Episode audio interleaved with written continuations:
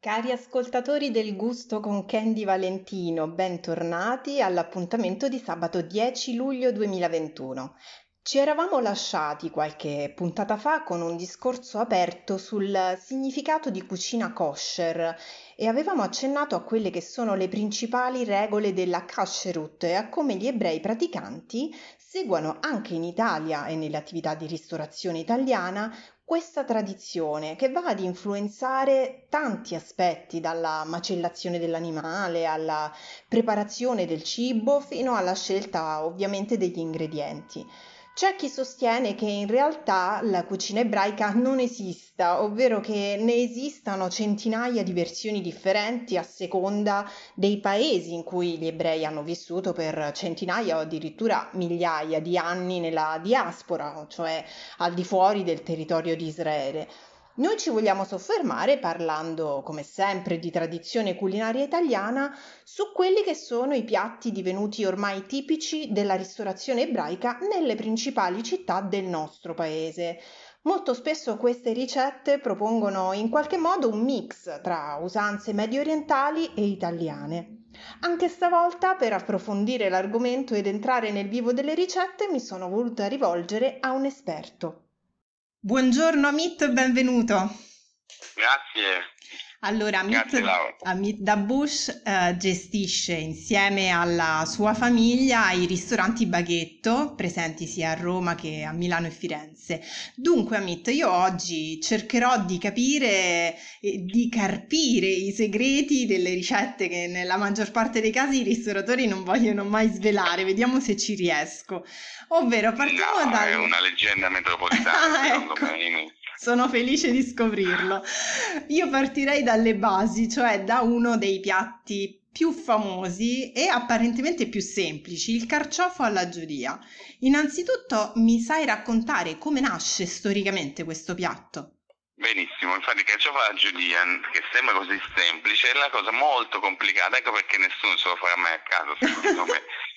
perché uno è la pulizia e fin lì ehm, devi pulire bene, farlo togliere le prime foglie, quelle un po' più secche che non, anche friggendole non si potrebbero mangiare, girare attorno al carciofo come una rosa per farlo diventare uh, come un fiore chiuso, una rosa chiusa, quindi a scalata, uh, le, tutti i petali scalati, togliere la punta e poi pulire um, il gambo perché pulire il gambo all'ultimo? Perché diventa subito nero. Una volta pulito il gambo lo pasti con limone e lo lasci, lo pasti con limone tutto quanto così non diventa nero, lo lasci da parte. Ok, quindi la pulizia primo step fondamentale. La pulizia primo step fondamentale, assolutamente, ed è una cosa che non, non ha la mano subito e diventa un po' complicato come, come lavoro, diventa un po' più lungo. Poi la cottura, che cos'è la cottura? La cottura va fatta in olio profondo, quindi non è in padella o in... Um, eh, deve essere una pentola abbastanza profonda dove il, il carciofo viene immerso totalmente all'interno Okay. Quindi con un olio bollente ma non troppo, cioè che sia caldo al punto giusto, anche perché se no si brucierebbe subito all'esterno e non si cuoce fuori la parte certo, dentro. Certo. Quindi qua, la prima cottura serve appunto per quello, per farlo cuocere e basta. E in questa cottura già lui si apre automaticamente un pochettino. Successivamente lo batti un pochettino, lo togli dall'olio, lo fai raffreddare e lo apri completamente, lo aiuti a finire l'apertura e vedrai già un mezzo estetica di carciofo alla giudia.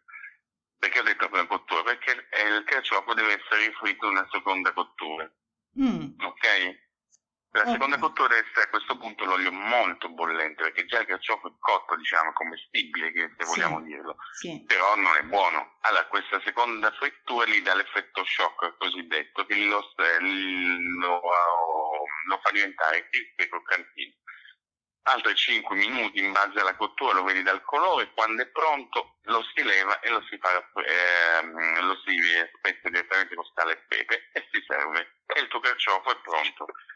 Fantastico. Poi un tocchetto diciamo da casa, se vogliamo, da casalinga. No?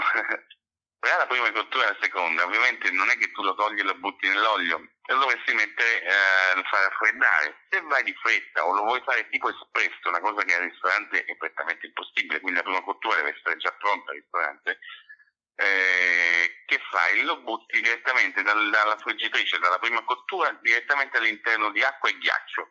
Mm. Così si raffredda immediatamente, gli dà l'effetto, quell'effetto shock all'incontrario e lo butti nell'olio bollente. Ah, ok, ok. Beh, sei stato Vedi molto generoso nello spiegare questo, questa ricetta segreta. I te li dico.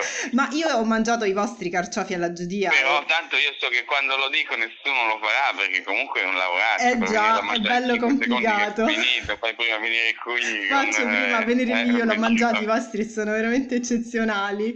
Allora, ci hai detto i segreti su come prepararli e le caratteristiche principali, diciamo, di questa ricetta, a partire anche, ecco, dalla tipologia qual è il carciofo che usate? 2 per 1000 è stato reintrodotto anche per le associazioni culturali e adesso è possibile sostenere senza barcode anche con la firma nella tua dichiarazione dei redditi.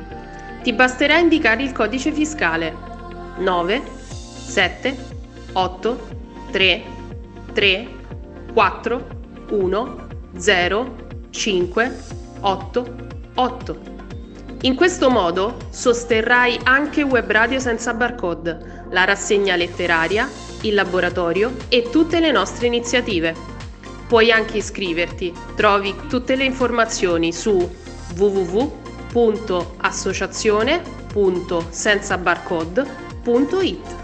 Go to fly! Allora, il top sarebbe il violetto sardo, mm. um, che diciamo la sua nascita, cioè il suo um, periodo di vita è da ottobre fino a ottobre a fine dicembre, gennaio. I pugliesi sono anche molto buoni, hanno una vita un po' più lunga. E mh, mm, a dispetto di tutto quello che pensano, non è il carciofo romanesco il top per fare il carciofo alla giudia.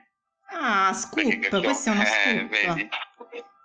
Perché il carciofo romanesco è troppo tenero e quindi è tenerissimo e quindi che succede? Che uh, non si pu- riesce a pulire come il carciofo violetto, quello a punta, quindi che succede? Uh, lo pulisci, è buono, ma esteticamente non è il carciofo alla giudia, uno perché essendo tanto delicato, quando lo metti in una seconda d'olio bollente eh, le alette oh. volano da sopra, si ah, okay. staccano dal cuore del carciofo, perché mm-hmm. è proprio tenero è nato, cioè, è ottimo perché carciofo alla romana. Oh, certo, certo. Ok. Ma invece sulle origini del, del, piatto ci sai dire qualcosa? A quando risale questa Allora, ricetta? sì, qualcosa so, ma è una leggenda e verità, nel senso che come Tra leggenda e verità, come, mm, ok. Leggenda e verità, lo dico così perché comunque eh, non ce ne sono. La cucina giudaica romanesca è tutta nata sulla povertà. Sì nel senso che una volta utilizzavano il meglio, il meglio escamotage per poter um, guadagnare dal, dai prodotti il massimo che si poteva. Il, per quanto riguarda il carciofo, si narra che una volta la sera in casa non aveva dell'olio. Mm. Voleva fare il carciofo famoso alla romana, non gli ha messo l'unico poco olio che gli è rimasto e questo carciofo gli si era bruciato. Ok. Quando okay. si è bruciato, eh, per non buttare, l'ha servito ugualmente e ha visto questo croccantezza carciofo alla giudia. Ah. Ecco perché da quello si narra che um, questa cosa abbia fatto nascere il carciofo alla giudia. Ma non è raro che le ricette nascano da errori, noi lo raccontiamo spesso sì, in trasmissione. Sì, molto, no, quello è molto, molto Ok, senti, invece passiamo al secondo, eh, il secondo piatto tipico di cui ti chiedo di parlarmi, il tortino di aliciotti e indivia. Sì, ricominciamo lo stesso filo conduttore appunto della cucina povera. Una volta le alici erano pesce considerate di risulta, cioè nel senso le buttavano al mercato, quindi non era un pesce pregiato, nessuno le comprava mm. i, i, facoltosi. E nel mercato famoso del pesce qui a Sant'Ambrogio, qua dietro, eh, facevano appunto il... Um, e gli ebrei a fine giornata andavano a raccogliere il pesce non venduto e per cui c'erano queste alici. L'indivia, stessa cosa, una verdura comunque amara, marignola, mm, non di alto spessore economico. Adesso se pensiamo a alici costano più del, quasi come il, il tonno per dire, però una volta non era così. Eh già, è vero. E e queste donne che facevano queste alici le pulivano, le pulivano e si mettevano uh, al forno con queste indivie lavate e quelle anche lì ci sono due, mo- due modi di pensiero, uno è se viene sbollentata, uno a crudo. Noi la mettiamo a crudo. Uh, crudo perché? Perché diventa un po' più croccante quando lo, si brucicchia al forno l'indivia. Mm, mm, quindi okay. si fanno questo strato tipo lasagna, quindi si parte con l'indivia, alici aperte e pulite, senza coda, alici aperte e pulite senza coda si fa il strato che copre il primo strato di indivia, si salano, si prebano, si richiude con un altro strato di indivia, tagliata molto fine, diciamo, questa è la proprietà anche dell'indivia, tagliata sì. fine, si rimette un altro strato di alici e sopra l'indivia. Salato, preparato tutto quanto e messo al forno per circa 50 minuti. Ah, okay. Anche questo si può mangiare sia un pochino caldo che freddo a temperatura ambiente. Bene, bene, e abbiamo portato a casa un'altra ricetta.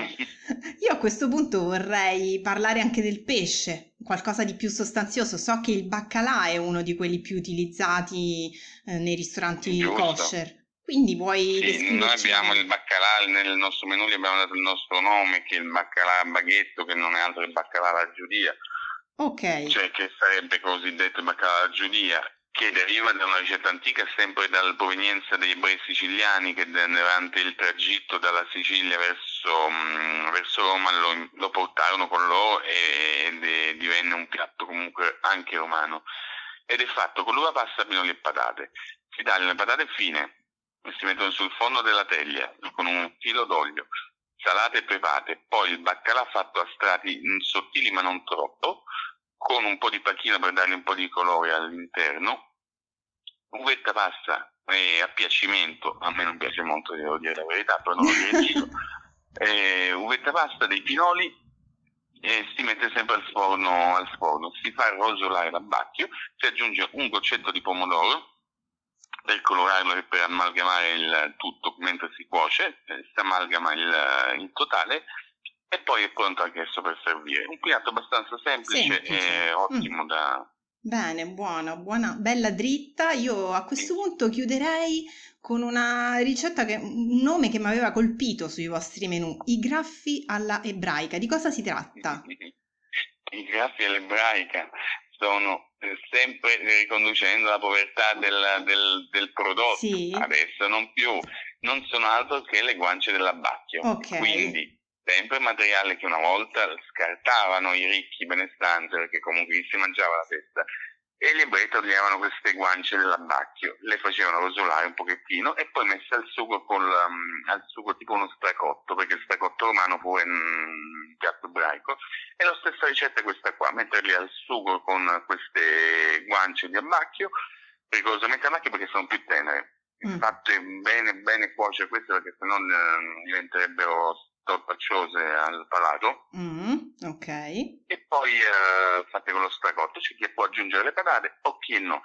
Eh, la ricetta originale ci dice di metterlo solo al sugo, mm. eh, al sugo di pomodoro bello intenso, bello denso.